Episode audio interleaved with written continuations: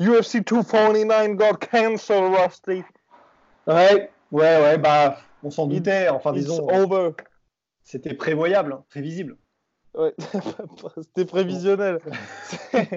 Bref, donc ce qui s'est passé, c'est que les dirigeants d'ESPN et Disney, donc ESPN qui détient les droits, Disney qui détient ESPN, ont dit à Dana White, bah, ce serait bien d'arrêter parce que c'est vrai qu'il y avait beaucoup de doutes depuis le début quant à cette question, parce que c'est vrai que Disney, donc c'est Mickey, donc pour eux, il faut que les choses soient quand même assez lisses, ne nous le cachons pas, et c'est vrai que là, l'UFC, mine de rien, avait quelques voix qui s'élevaient sur le fait d'organiser un événement en pleine pandémie. Et donc là, il y a aussi le gouverneur donc, de Californie, où devait se tenir l'UFC 249 dans une réserve indienne située en Californie, qui a directement appelé euh, bah, la maison mère pour dire euh, bah, les gars, il faudrait peut-être dire à Dana White de se calmer. Donc ensuite, Dana White, bien évidemment, avait lui qui était vraiment en mission, hein, avait dit est-ce qu'on peut le faire sur l'UFC Fight Pass? Yasmine ont fait non, on... enfin on arrête tout.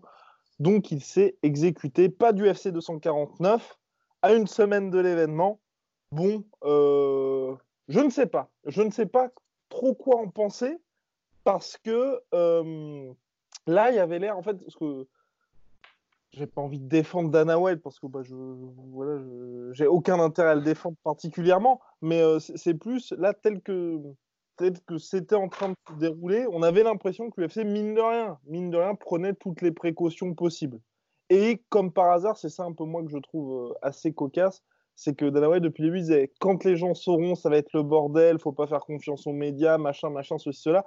Là aussi, on peut le critiquer, mais ce qui s'est vraiment passé, c'est qu'on l'a laissé tranquillement pendant trois semaines faire des trucs de son côté, et pile, moins de 24 heures après que tout le monde soit au courant que ce soit dans la réserve indienne, le truc a été arrêté. Donc comme quoi, il n'y avait pas complètement tort non plus. Ben, il n'avait pas tort, mais d'un autre côté, euh, là, visiblement, ça n'a pas plu le gouverneur de Californie euh, qui a du coup tout de suite appelé les dirigeants de Disney, etc. Donc, en fait, il, a- il, avait raison, mais euh, d'un autre côté, si ça avait continué, qu'ils avaient révélé genre euh, 24 heures avant la, destination que c'était en Californie, je pense qu'il aurait encore moins apprécié parce que le gouverneur de Californie, parce qu'il aurait eu encore plus l'impression d'être pris pour, pour une brouette. Et donc là, ça aurait peut-être causé des dommages irrémédiables euh, entre la Californie, en tout cas, et, euh, l'UFC, donc par extension Disney et ESPN. Donc bon, il n'y aura pas d'event, mais euh, bon, c'est peut-être mieux que ça se passe comme ça pour le futur de l'UFC en Californie, quoi. Oui, non, complètement. Même si Dana White a dit que euh, le, le, le Tashi, euh, euh, Tashi euh, Casino, qui était donc le, le casino qui était en terre tribale sur lequel, dans lequel devait se dérouler l'UFC, apparemment a vraiment, bah, on les comprend, hein, ils, ont, ils ont beaucoup à y gagner. Ils avaient tout fait pour que l'événement ait lieu, l'UFC dans leur casino, et donc le- le- le- l'UFC et Dana White ont dit on n'oubliera pas et, et on refera des trucs avec eux, ou un- au moins un événement avec eux, c'est sûr. Ouais, le premier en Californie sera chez eux. Voilà. Donc voilà, après, c'est vrai que, enfin, à dire, tout l'ensemble, le fait que l'UFC fasse l'UFC 249 en pleine pandémie, ça, c'est vrai que c'était quand même le truc où tu te dis, bon, bah les gars, il y a peut-être autre chose à faire, les gens pensent peut-être à autre chose, c'est ce qu'on dit depuis le début. Mais c'est vrai que là, tel que c'était parti, tu te disais, bon, euh, ça y est, ça semblait, on va dire, entre guillemets, acté, t'as pas eu non plus de cas, c'est un peu là aussi, moi, ce qui me surprend, tu vois, c'est que t'as pas eu de, de vraiment cas où tu te dis, bah, par exemple, tu vois, Rose, donc elle, est- elle est endeuillée, notre chère Rose, où il y a deux de ses parents, enfin deux des membres de sa famille qui sont morts du Covid. Elle, elle ne participe pas purement et simplement à l'événement. C'est pas elle a peur ou je sais pas trop quoi. Des gens qui ça sur Twitter. Non, enfin, euh, bah là aujourd'hui le sport c'est c'est clairement secondaire pour elle. Donc il n'y avait pas de risque non plus, tu vois, de contamination là. Dana White avait dit qu'il allait tester les combattants. Ils étaient effectivement testés. Enfin, tu sais, t'as pas un truc qui te fait dire, genre par exemple, quand je dis ça, c'est Eddie Bravo est positif au coronavirus et l'UFC maintient le truc et Ouais. tu te dis ouais non non là faut quand même vraiment arrêter les gars parce que ça devient n'importe quoi. Ouais. Là tu as juste le truc qui et c'est un peu ce qui m'embête, c'est que Dana White tout l'argument qu'il avait au début de dire on fait pas confiance aux médias, qui moi je trouve quand même qui est un peu dangereux parce que les seules personnes qui sont censées être un petit peu euh, bah, objectives étaient pointées du doigt. Et ce qui s'est passé là, c'est tout ce que Dana White a dit. À partir du moment où les médias seront au courant, ça va, tout va se barrer en, en cacahuète. Et donc c'est le New York Times, euh, le, oui, Oui, si, si. pardon, New York Times qui a eu la breaking news de dire bah, ça, ça va être au Tashi Palace de, bah, de, de la réserve indienne. Ensuite, ça a été rapporté par tous les médias. Et moins de 24 heures après, le truc s'est shutdown. Et moi, je trouve ça vraiment dommage parce que je pense que la relation entre les médias et Dana White, qui était déjà pas super, là, va encore plus euh, en prendre un coup. Et à part avoir des relations presse que fait très bien Kevin Ayoli pour Yahoo Sports, on n'aura plus rien du tout. Ce sera Yahoo Sports et ESPN et c'est tout. Ouais, parce que là, euh, je sais pas, euh, il a eu une interview, il avait l'air relativement calme avec Brett Okamoto il y a quelques heures. Il était un peu abattu quand même. Un peu abattu, mais je l'avais jamais vu comme ça. Ouais, jamais mais en même temps, il a, bah, non, mais comme tu dis, en fait, il était tellement en mission que bah, c'était, c'était sa raison de vivre là sur ces dernières semaines. Et alors, je sais pas s'il y a une taupe euh, chez, chez, l'UFC, mais s'il y en a une, je pense qu'il va, il va être pendu avec ses tripes comme bailli du Limousin par Dana White, en fait. Parce que là, ce mec-là ou cette fille-là qui a vendu la mèche si c'est comme ça que ça s'est passé, euh, ça, va être, euh, ça va être dur pour sa fin de carrière. Mais euh, c'est vrai qu'après, je comprends aussi. En fait, il y a deux trucs personnellement. C'est, bah, en fait, je comprends le gouverneur de Californie parce que tu veux pas être le mec dans, la, dans la juridiction duquel, en gros, l'événement s'est passé en pleine pandémie. Tu, veux. Je comprends. À sa place, je me dis, j'ai pas envie que l'histoire retienne que c'est chez moi qu'il y a eu ce truc-là pendant qu'on est censé être sérieux et ne pas faire de. de et surtout si ça se passe mal et, surtout si ça se passe mal, tu as raison. Et le deuxième truc qui m'est venu à l'esprit, en gros, c'est euh, en fait, c'est tout de suite à Tony Ferguson, parce que, encore une fois, le pauvre. Lui, vraiment, mais c'est peut-être le mec le plus malchanceux, le plus maudit de l'histoire de l'UFC. Encore une fois, euh, donc il avait changé d'adversaire, il avait accepté, il a passé des semaines euh, dans le stress sans savoir où ça allait être. Et au moment où il a un adversaire, il se dit Ok, c'est bon, ça peut se faire, ça va se faire, ça va y aller. Et eh ben en fait, euh, quelques jours après, il apprend qu'en fait non, on va, on revient comme avant, on ne sait pas quand ni où. Et pour, pour, pour Tony, c'est vraiment, franchement, c'est. Je, dis Tony, il y a évidemment tous les autres combattants de la carte, mais disons que Tony, c'est lui le, le, main event, c'est lui que tout le monde regarde, c'est lui qui a toute cette pression, c'est lui qui a autant investi. Donc pour lui, c'est franchement, je suis, je suis, je suis vraiment, vraiment, j'ai je, je, de l'empathie pour, pour Tony Ferguson. Mais il y a des motifs d'espoir, Rust. Parce que c'est repoussé et pas annulé? Parce que pour moi, là, c'est presque a blessing in disguise. ce, ce, report, parce que honnêtement, là, avec le fait que ce soit reporté, que Dana White ait dit pendant un mois, tu as un shutdown de l'UFC, ils n'ont plus aucune excuse. Enfin, aucune excuse. Oula, oula, là, là, attention, attention, on va se faire tomber dessus. Non, dans le sens, il n'y a plus aucune raison pour ne pas faire Habib contre Tony Ferguson. Parce que là, tu as un mois pour le faire. Ouais. Ah, mais non, mais non, t'as un mois pour le faire. Il y a le ramadan. Il y a le ramadan. Ah, putain, mais... Oui, non, J'avais complètement oublié ça. Ah oui, bah oui. Donc non, en fait, donc non, c'est mort. Moi qui étais là, j'étais en train de me dire, bah, c'est formidable parce que finalement, on va pouvoir avoir ce combat-là. on va avoir le temps de laisser passer le coronavirus. Habib, il s'entraîne tranquillement au Daghestan. Ensuite, il prend l'avion, il revient, ils font le combat. Et, après, voilà, on peut avancer. Mais non, non, non, non, c'est terminé. En fait, non. Bah, si l'UFC en fait veut maintenir donc son calendrier, bah, ils sont obligés de continuer de faire Justin Gaethje contre Tony Ferguson. Chose positive, c'est que les dons ont plus de temps pour se préparer. Ou alors, c'est ce que John Cavana a proposé. Je trouve que c'est pas une mauvaise idée. C'est en août, il a dit on fait les demi-finales, à savoir Habib Tony, Gaethje McGregor, et à la fin de l'année, on fait la finale. Et bien sûr, il espère que ce soit Habib contre McGregor. attends, attends c'est quoi les demi-finales?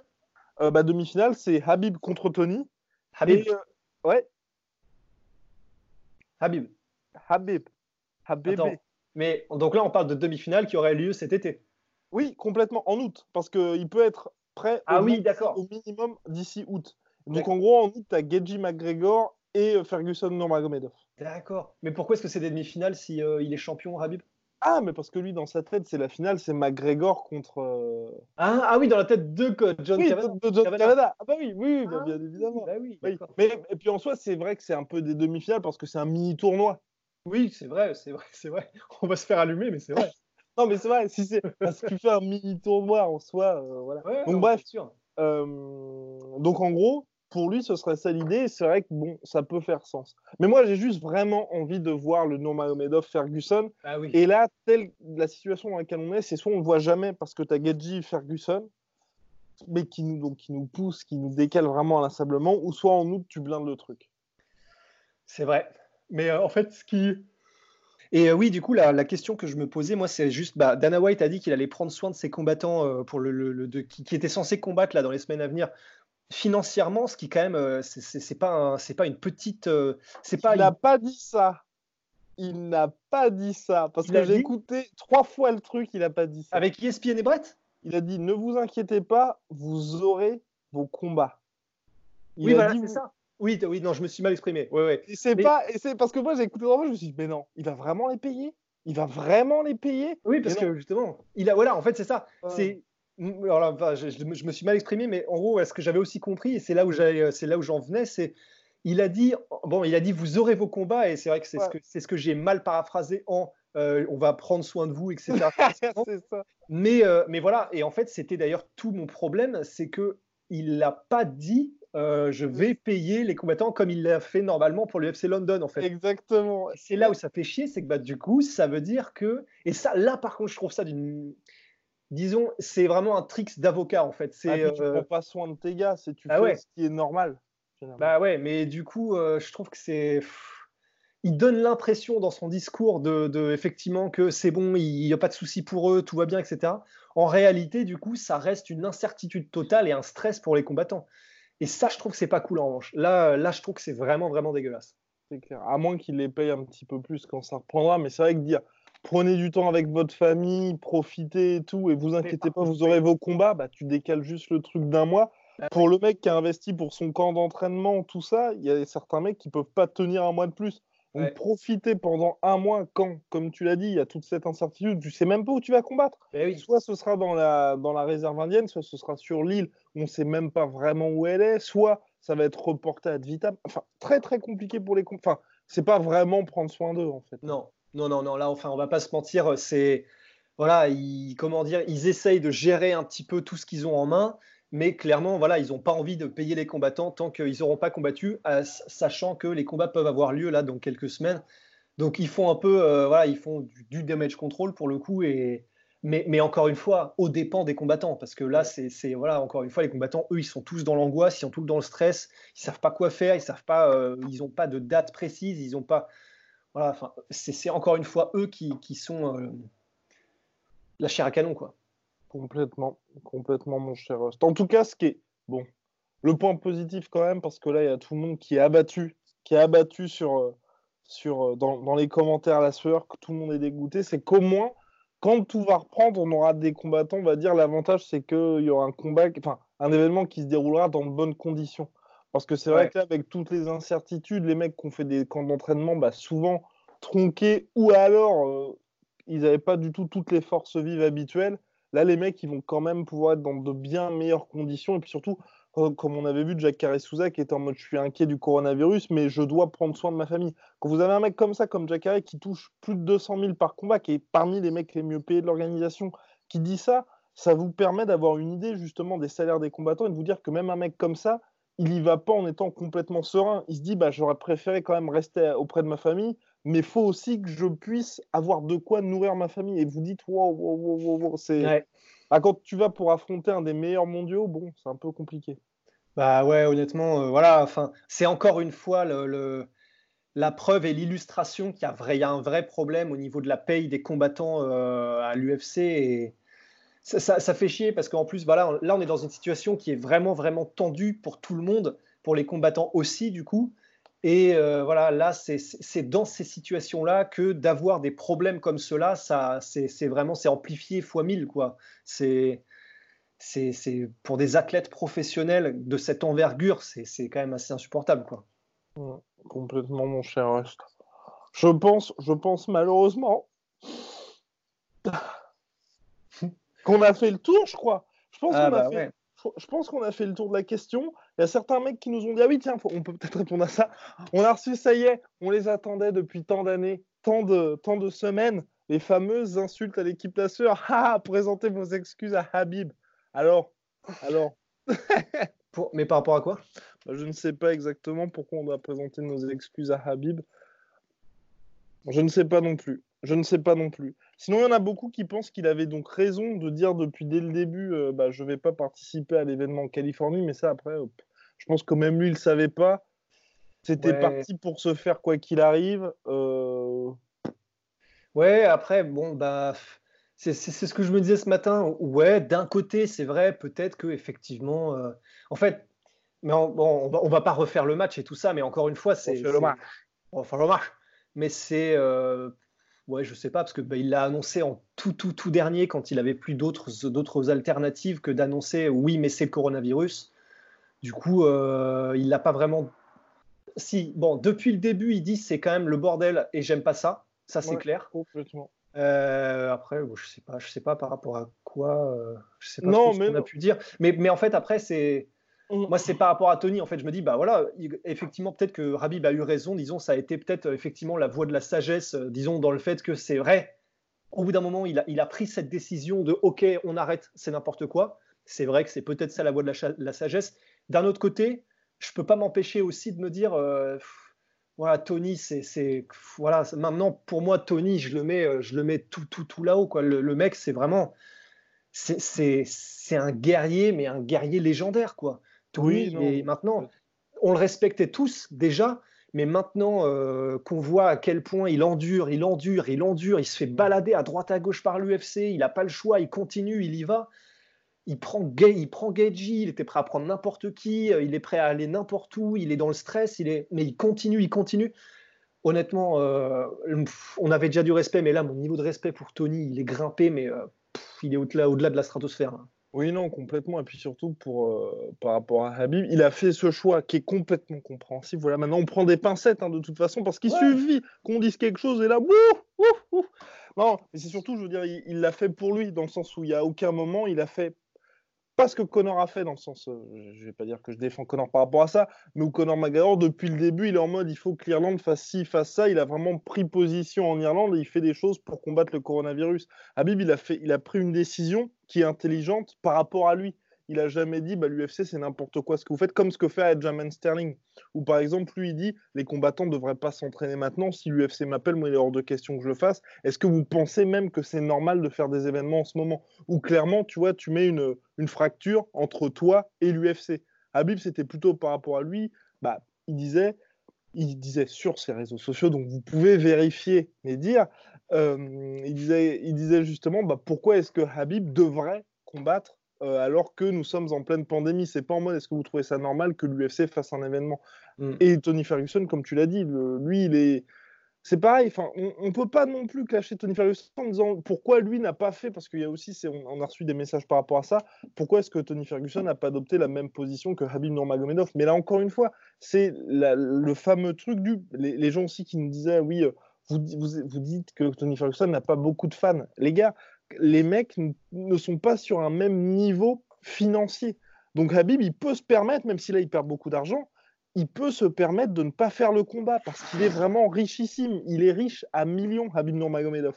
Tony Ferguson, lui là, c'était une, j'ai même presque envie de dire, le combat, ça lui permet de rentrer dans ses frais. Ça lui permet pas de gagner de l'argent, ça lui permet de rentrer dans ses frais. Et s'il ne combat pas, c'est terminé parce que ça lui passe devant. Habib, si vous voulez, il peut même se permettre de dire, pendant 4 ans là, je ne combats pas et il revient dans 4 ans, l'UFC, ils vont l'attendre, mais comme quand Georges Saint-Pierre est revenu, comme quand Conor McGregor est revenu. C'est mm. des gars qui sont dans des sphères tellement hautes qu'ils peuvent faire ce qu'ils veulent au sein de l'UFC. Tony Ferguson, si là il prend une pause de 4 piges, tout le monde l'oublie et quand il reviendra, il sera au mieux sur la main card. Ouais. Habib, s'il revient, il prend une pause de 4 ans, c'est Madison Square Garden ou c'est. Enfin, euh, ah voilà, le trailer, c'est la folie. Ouais, bah disons voilà, Habib, il a, il a transcendé ce, il a peut-être un peu moins que Connor, disons, au niveau de l'impact mondial, bah, mais, mais il a clairement transcendé lui aussi son sport et maintenant il est, il est, c'est une superstar internationale qui, euh, c'est vrai, n'a plus nécessairement besoin de combattre autre que pour sa legacy en fait. Donc euh, non, non, c'est clair. Après, le seul truc effectivement qu'a dit Habib, euh, il, l'a dit à un moment, c'est, il a quand même dit l'UFC, c'est pas professionnel de leur part. Complètement. Mais, mais c'est vrai, voilà. Sinon, lui, après, il est pas, ça, il perd. Ça, c'était dans l'interview avec Brett Okamoto. voilà. Mais c'est vrai que sinon, oui, effectivement, il n'est pas, disons, dans le même besoin euh, de, combattre que Tony. Et, c'est pour ça. Et en plus, il a la ceinture de champion aussi. Ça, ce qui est très important, c'est bah que à l'UFC, sans avoir des salaires énormes, quand vous êtes champion, on va pas dire que vous pouvez faire ce que vous voulez parce que l'UFC peut vous destituer, mais c'est beaucoup plus compliqué pour l'UFC de, on va dire, de vous pousser vers la sortie ou de vous mettre sur le côté parce que s'ils destituent quelqu'un, ça fait énormément de bruit et ils sont obligés de le justifier. Et forcément, en pleine période de coronavirus, si vous refusez de combattre alors que vous êtes champion, c'est quand même très très tendu pour eux de dire bon bah ok on va t'enlever la ceinture. et là je dis pour Habib ou pour n'importe quel mec, si Cerudo dit je vais pas combattre pendant cette période-là, c'est très compliqué pour eux de lui enlever la ceinture. Ouais non ils peuvent pas parce que alors là par contre on, on, atteindrait un niveau d'immoralité qui serait euh, hallucinant. Donc euh, non non ils peuvent pas effectivement et puis euh, et c'est vrai qu'après, les gens pourront peut-être nous dire, bah oui, mais dans ces cas-là, pourquoi est-ce que vous défendez autant et que vous, que vous êtes autant, comment dire, sur Tony, sachant que c'est juste qu'il n'a pas le choix, pas forcément qu'il est courageux. Là, je pense que je, comprendrais si on nous disait ça, mais personnellement, euh, je ne suis pas d'accord. Enfin, C'est-à-dire que c'est euh, là, il est en train de subir, subir, mhm. subir, endurer sans jamais abandonner et surtout sans jamais se plaindre. J'ai jamais entendu Tony se plaindre une seule fois. Là, il a révélé, on lui a révélé en direct dans une interview que le truc était annulé. Et euh, la première réaction, ça a été oh, bon bah voilà, je vais continuer à m'entraîner et continuer à me concentrer sur ce que je peux contrôler. En fait, c'est ça qui fait que j'ai autant de respect. C'est il abandonne pas et parce que c'est vrai que quelque part, il a, il a même pas le choix en fait euh, financièrement et tout ça. Mais au-delà de ça, c'est la manière dont il réagit à tout ça qui, mhm. me, qui me donne. Mais oh la vache, ça m'inspire à un point. No excuses, mais jamais, jamais d'excuses chez Tony quoi. Et ça, c'est au-delà du sport, c'est juste beau quoi.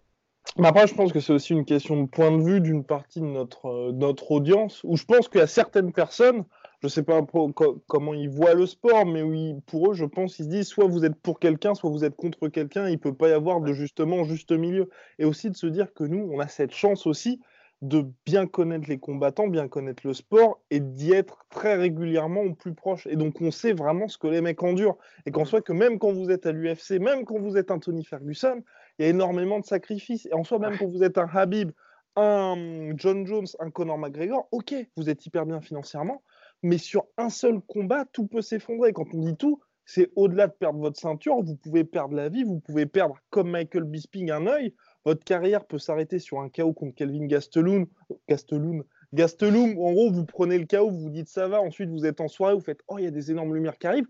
Enfin, tous ces trucs-là qui font que quand vous mettez des commentaires, vous dites bah ce mec-là c'est une pompe à vélo, ce mec-là il va déglinguer machin, il va faire ci, il va faire ça, c'est quand même beaucoup plus que ça. Et un mec comme Tony Ferguson, qui normalement ne devrait pas avoir à tout ça, il est dans une situation où justement il est obligé de justement mordre son protégeant et dire putain bah, je vais attendre que ça passe et je vais être obligé de faire tous ces efforts parce que le mec n'a pas le choix et ça, on est obligé de dire bah, de, de tirer notre chapeau à ce mec-là parce qu'il n'a pas le luxe que peut se permettre Habib Nurmagomedov de dire là l'UFC vous faites n'importe quoi, je dis stop. Tony Ferguson, s'il dit ça, il dit stop, bah financièrement il est dans une situation, mais vous pouvez pas imaginer à quel point c'est compliqué pour lui. Ouais. Ouais, non, complètement. Enfin, c'est vrai que voilà, on entendait Darren Till, euh, euh, récemment faire une, une, tirade sur où il en était physiquement là. Ouais. Bah voilà, ça, ça, et, Darren Till, c'est un peu le même, il est un peu dans la même situation qu'Anthony Ferguson parce que il est connu, il est très connu, il peut remplir des stades euh, chez lui en Angleterre, mais euh, bon bah lui c'est pour d'autres raisons, mais qui dépense un peu d'argent parce qu'il achète des voitures. Mais voilà, encore une fois, il le dit, j'ai gagné ce droit. Ah, il a gagné ce droit. il a gagné ce droit parce que en gros, il l'a dit, il a des mains flinguées, des genoux pétés, euh, il a, il a, il a plus de dents, il a été obligé de refaire tout ça. Donc encore une fois, ce sont des gars. Et Tony Ferguson, c'est presque entre guillemets encore plus noble, c'est que lui, du coup, il fait ça euh, bah, pour sa famille, euh, bon, comme Darren, mais aussi pour euh, parce que du coup, il veut tout, tout son argent, il le dépense pour devenir l'artiste martial le plus abouti possible, ce qui est encore plus noble comme poursuite. Et dans les deux cas, c'est des gars qui sont en train de se ruiner la santé, se ruiner la santé. et bah, tout simplement, du coup, les, on devrait être un petit peu plus, comment dire, euh, et là, c'est pas. Là, alors là, franchement, j'accuse personne parce que personnellement, j'ai vu personne dire euh, ouais, ouais, mais euh, ils, méritent pas, ils sont, ils sont. Ça, c'est vrai. Non, on, on, a entendu personne dire ça, mais c'est pour ça qu'on a un tel respect, en tout cas, pour pour les combattants, tout simplement. Je, Oui, non, je, sais pas pourquoi je dis. Et puis de toute façon, le cas Tony Ferguson, c'est un peu similaire, bien évidemment, toute proportion gardée, aux personnes qui là sont obligées d'aller sur leur lieu de travail alors que nous sommes en pleine période de coronavirus. Mais carrément. Exactement. Et c'est exactement ça. Et c'est pour ça qu'on a énormément de respect pour ces gens-là, où justement, si vous voulez être payé, bah, toucher votre salaire, vous êtes obligé, vous ne pouvez pas faire de télétravail. Comme nous, on a cette chance-là. Voilà, nous, on a cette chance de dire, on peut faire du télétravail. Il y a des gens, ils sont obligés d'aller au taf. Bah, Ferguson, c'est exactement ça. Il n'a pas pu dire à l'UFC, bah, je vais faire du télétravail. Voilà. Donc, donc forcément, bah, le mec, on lui, on lui dit bravo. Et puis aussi, et là aussi, il y a certaines personnes qui sont euh, dans, ce, cas de figure-là. Et c'est le cas de Tony Ferguson, malgré les sommes qu'il touche, c'est que lui, il vit vraiment au jour le jour. Quand je dis au jour le jour, c'est combat après combat. Il peut pas se projeter. Un mec comme McGregor, un mec comme Habib, un mec comme John Jones, ils peuvent se dire, bah, potentiellement, dans deux ans, je vais faire ça.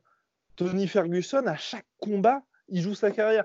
Et oui, vous nous avez déjà entendu dire, Habib, s'il perd, c'est fini. Mais quand on dit s'il perd, c'est fini, ok, il perd, tout s'effondre dans le sens le côté invaincu. Mais quand il revient, il va ensuite toucher des millions, ne vous inquiétez pas pour lui. Tony Ferguson, son dernier combat, c'était contre Donald Cerrone. Il était troisième combat de la soirée lors d'un événement où il y avait Valentina Shevchenko qui était en co-main event et Cerudo qui était en main event. Donc c'est pas du tout les plus grosses stars de l'UFC. C'était pour sa douzième victoire consécutive dans l'organisation, était troisième combat de la soirée imaginez qu'il perde, voilà, il sera même pas, c'est même pas sûr qu'il soit main, si, quand même, je pense qu'il sera main event d'un UFC non numéroté, donc d'un Fight Night. Mais ça vous donne quand même une idée d'où sont placés ces mecs. Et quand vous regardez les salaires des mecs qui sont main event des Fight Night, et qu'ils doivent donner la moitié pour, enfin, la, moitié à leur coach, tout ça, ensuite, vous avez, enfin, coach, quand je dis coach, sparring partner, etc. Ensuite, il y a entre 10 et 20% qui partent à leur manager vous faites Ah ouais, effectivement. Non, c'est très compliqué pour. Et sans, payer, sans compter les impôts Sans compter en plus les impôts qui viennent, ou ça, ça vous enlève une moitié. Bah, enfin, bref, très, très, très, très, très, très, très compliqué. Donc, ouais. Euh, ouais, ouais, bah ouais, donc, euh, donc voilà. Enfin, c'est vrai que la paye des combattants, faut bien se dire que si vous voyez, euh, comment dire, je sais pas, une paye de 200 000 ou 300 000, c'est peut-être ce que touche Tony en réalité, en fin de course, euh, je sais pas, il est peut-être à 100 000, 90 000, quoi. Oui, complètement. Oui, quand je disais la moitié à son coaching staff, c'était les impôts, pardon. Mais il y a au moins ouais, 20-30% qui partent là-dedans. Ouais, donc euh, voilà, enfin, c'est pas, pas si évident que ça, quoi. C'est pas si évident que ça. Voilà. Donc voilà. Et d'ailleurs, juste euh, un dernier truc, Guillaume, il y a. maintenant, il donne plus les, les, chiffres de pay-per-view du tout, en fait, l'UFC Hell no. du coup, Hell... et donc on donne plus rien. Hell no, my little Rusty. Ah oui, et pour terminer, oui, sur cette question, de, parce qu'il y a beaucoup de personnes, justement, avec euh, notre cher Polydomso, quand on avait fait le podcast, qui avaient dit Ouais, Tony Ferguson n'a pas beaucoup de fans. Non, Tony Ferguson n'a pas beaucoup de fans en euh, quand on compare avec Conor McGregor et Habib Nurmagomedov. Et là, encore une fois, c'est pas la sueur qui essaye de clasher Tony Ferguson. Je pense que vous avez compris qu'on l'aimait bien. Là, c'est encore une fois assez factuel. Vous regardez, le seul pay-per-view, il a été main event jusqu'à maintenant, donc c'est Kevin Lee, Tony Ferguson, ça fait 200 000.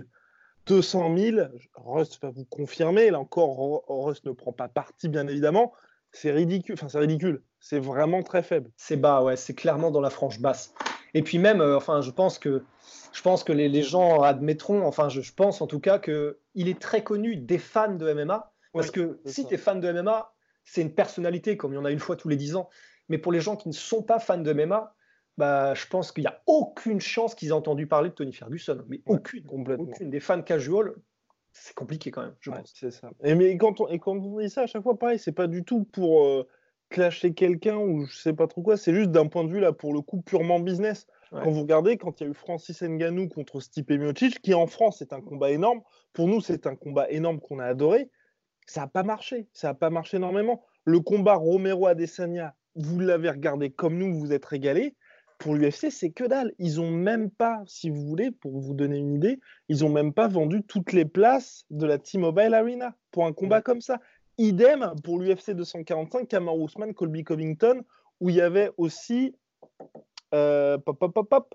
Bref, je me souviens que la carte elle était absolument monstrueuse. Il y avait Petroyan contre euh, contre Faber, enfin il y avait tous ces combats-là. Et pareil, les mecs n'avaient pas sold out la carte. Mm. Ça, vous, donne quand même une idée du truc. Et là, pareil, quand on dit ça, c'est pas du tout dire les mecs n'ont pas beaucoup de fans, machin, ils sont nuls. Non, c'est juste qu'aujourd'hui, le, jeu, l'UFC fonctionne d'une manière où soit il y a des superstars type John Jones, type Conor McGregor, type Habib qui peuvent faire plus ou moins tout ce qu'elles veulent. Et on l'a bien vu bah, avec le dernier cas de John Jones ou même Conor McGregor où l'UFC a laissé passer énormément. Et les autres qui doivent plus ou moins se plier à ce que veut faire l'UFC. Et donc, euh, comme Tony Ferguson, même si je suis persuadé qu'il aurait préféré combattre dans des superbes, dans des superbes conditions, bah, il a été obligé de, dire Ok, j'accepte d'aller à l'UFC 249.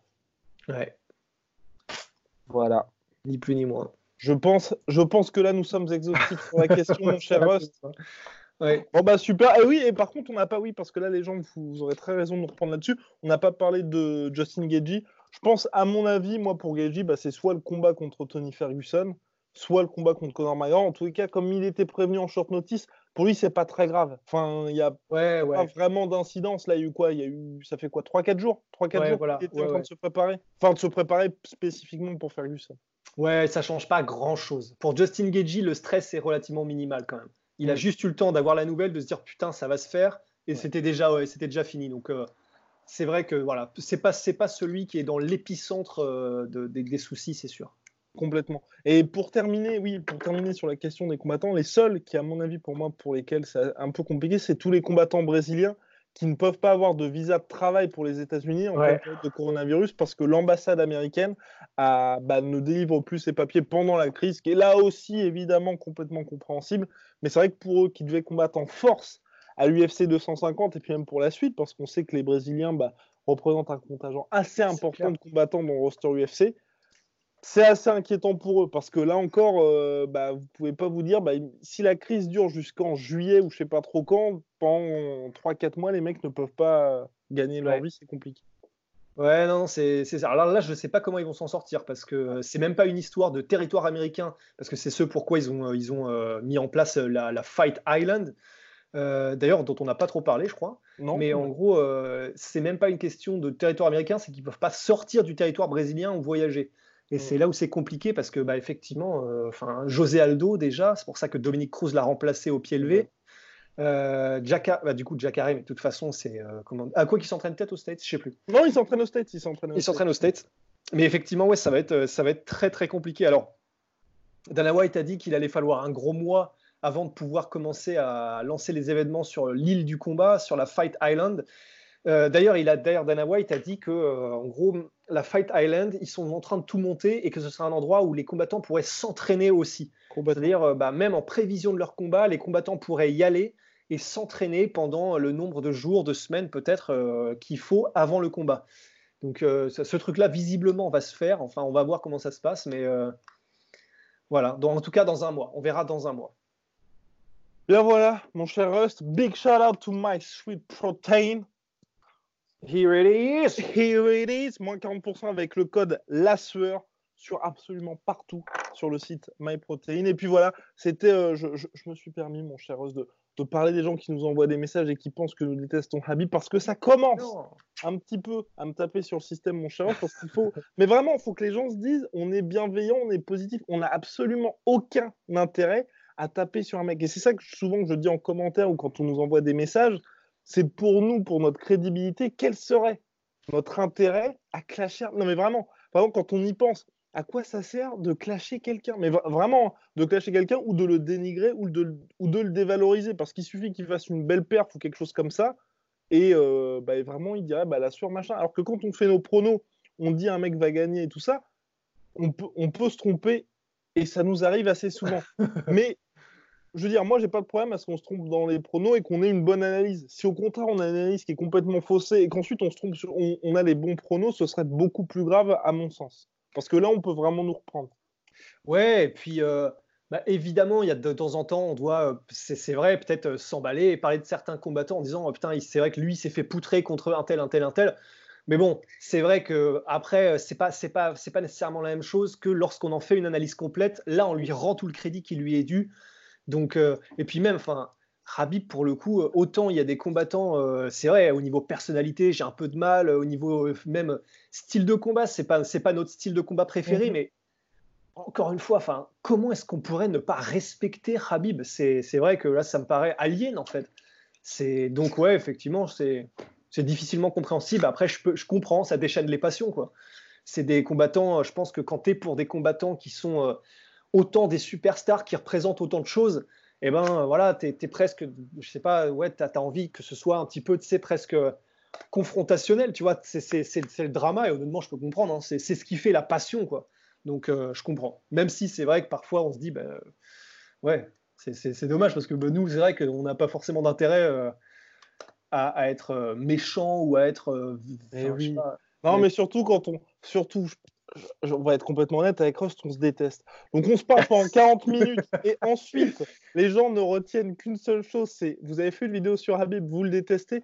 C'est un peu, c'est un peu pénible parce qu'on dit on a quand même passé 40 minutes à parler d'un truc et ensuite les gens ne retiennent qu'un truc, mais, mais quelque chose que même nous, enfin par exemple le fait de dire effectivement Habib n'était pas enclin à combattre parce qu'il ne maîtrisait pas tous les paramètres, bah, je pense qu'on lui dit ça, et même lui le dit en vidéo, c'est vrai, c'est ce qui l'a énervé. Et le fait de le dire, bon, ensuite on fait même des visuels pour dire qu'il n'a pas peur de Tony Ferguson, ce qui est vrai, ce qu'il a dit. Répété, Et même nous, on ne pense pas.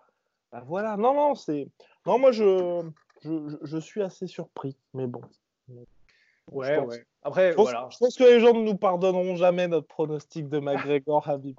Je pense que les gens ne nous pardonneront jamais ça. Ah, bah, c'est possible, c'est possible. Mais bon, encore une fois, voilà, c'est forcément c'est des sujets qui déchaînent, qui déchaînent les passions et les émotions. Et bon, bah, vaut mieux ça plutôt qu'un public qui soit complètement, euh, tu sais, euh, lobotomisé. Donc bon.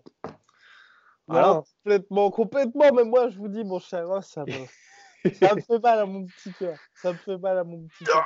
Parce que pour le coup, le seul, par contre, ça, ça c'est marrant parce qu'on se fait jamais call out, je crois, là-dessus. C'est arrivé peut-être une fois c'est le seul euh, clairement favoritisme qu'on fait, c'est pour les combattants français. Ah euh, mais, là, par contre, voilà. Là, venez nous chercher là-dessus, il n'y a pas de problème. Voilà. Ah non, attends, quand même, Cocorico, là. Enfin, si on peut même pas représenter les nôtres, euh, à quoi ça sert? Exactement. Bon, allez, à très vite. Ciao là. Soit.